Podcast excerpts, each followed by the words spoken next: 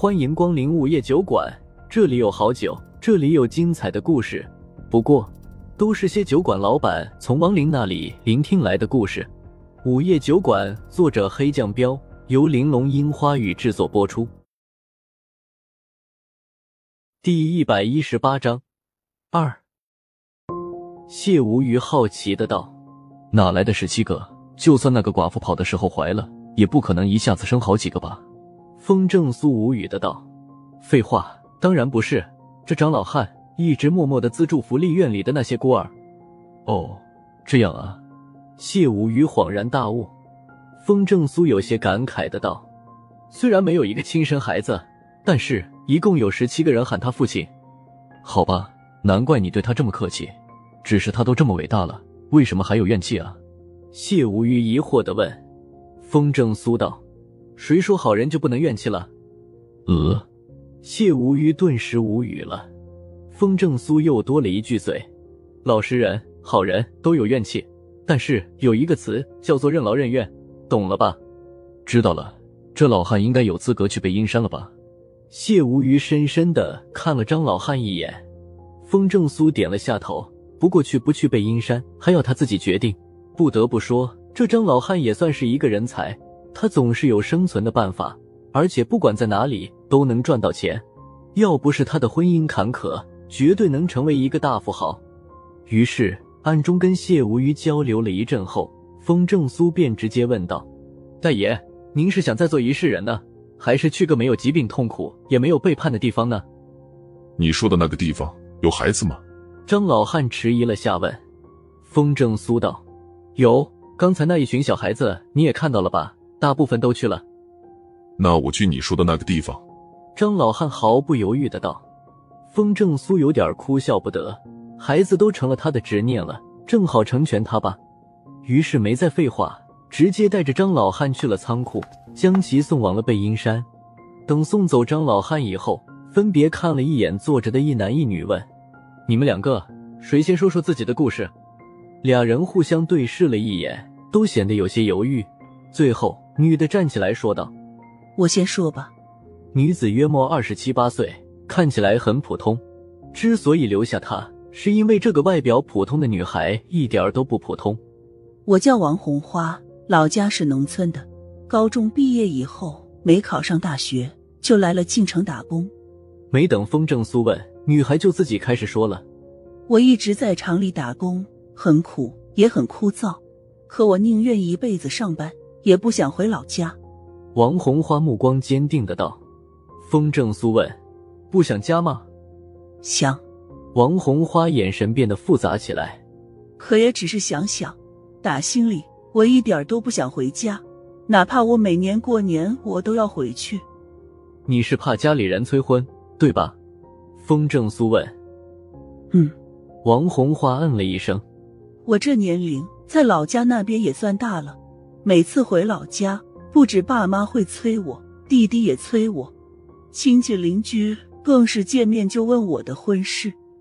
哎，不结婚，在他们眼里就是天大的事，他们会想尽一切办法让你去相亲，对吧？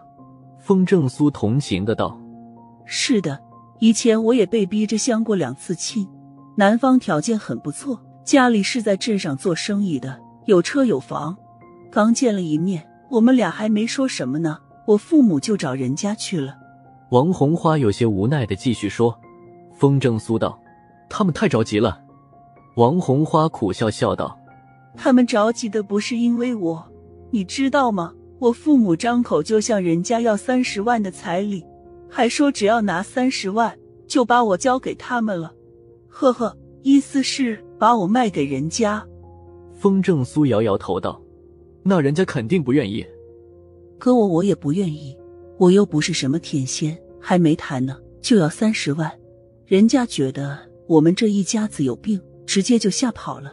其实我知道，父母是着急为弟弟讨媳妇。”王红花摊摊手道：“风正苏无语的道，这是典型重男轻女。”把你当成给弟弟讨媳妇的资本了，王红花摇头道：“说他们重男轻女，又不完全是，他们也供我读了书，小时候也没虐待过我，他们觉得是为我好，还说都要彩礼是看男的看不看重我。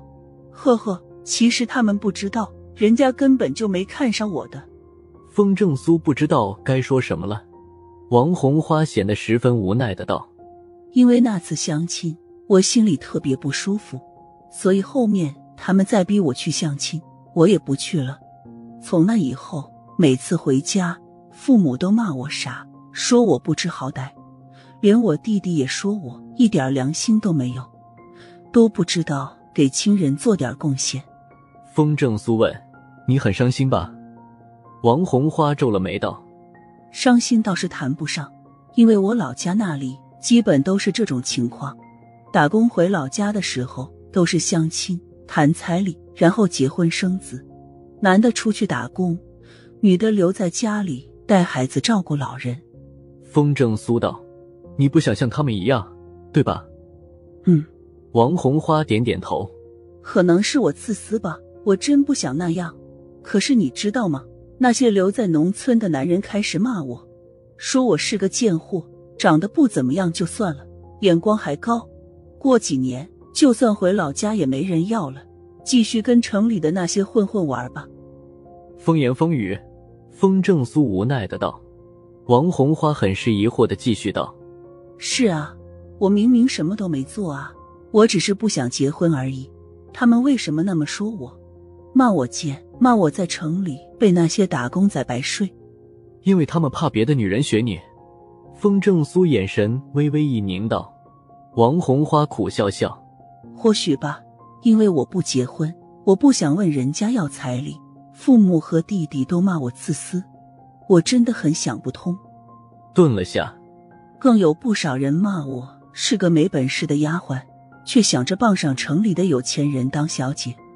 人心中的成见比山还大，就算你跟他们完全没关系，但是你的所作所为影响到了他们的利益，他们就会骂你。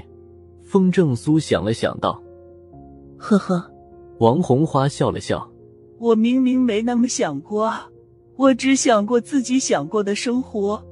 还有朋友劝我，让我跟家里断绝关系。”风正苏叹气道：“你做不到，对吧？”王红花嗯了一声。断绝关系哪有那么简单？他们不管怎么样都是我的亲人，就算我把户口本偷出来，又能怎么样呢？风正苏没法回答这个问题。王红花继续道：“我明白，他们让我嫁人，确实是为我好，要来的彩礼也能帮到弟弟，因为我们那里很多家庭都是这样的。可我就是不想，我不知道自己是不是做，反正我活得很累很累。”风正苏道：“所以你就在宴席上下了毒，把那些人全都毒死了。”又到了酒馆打烊时间，下期的故事更精彩，欢迎再次光临本酒馆听故事。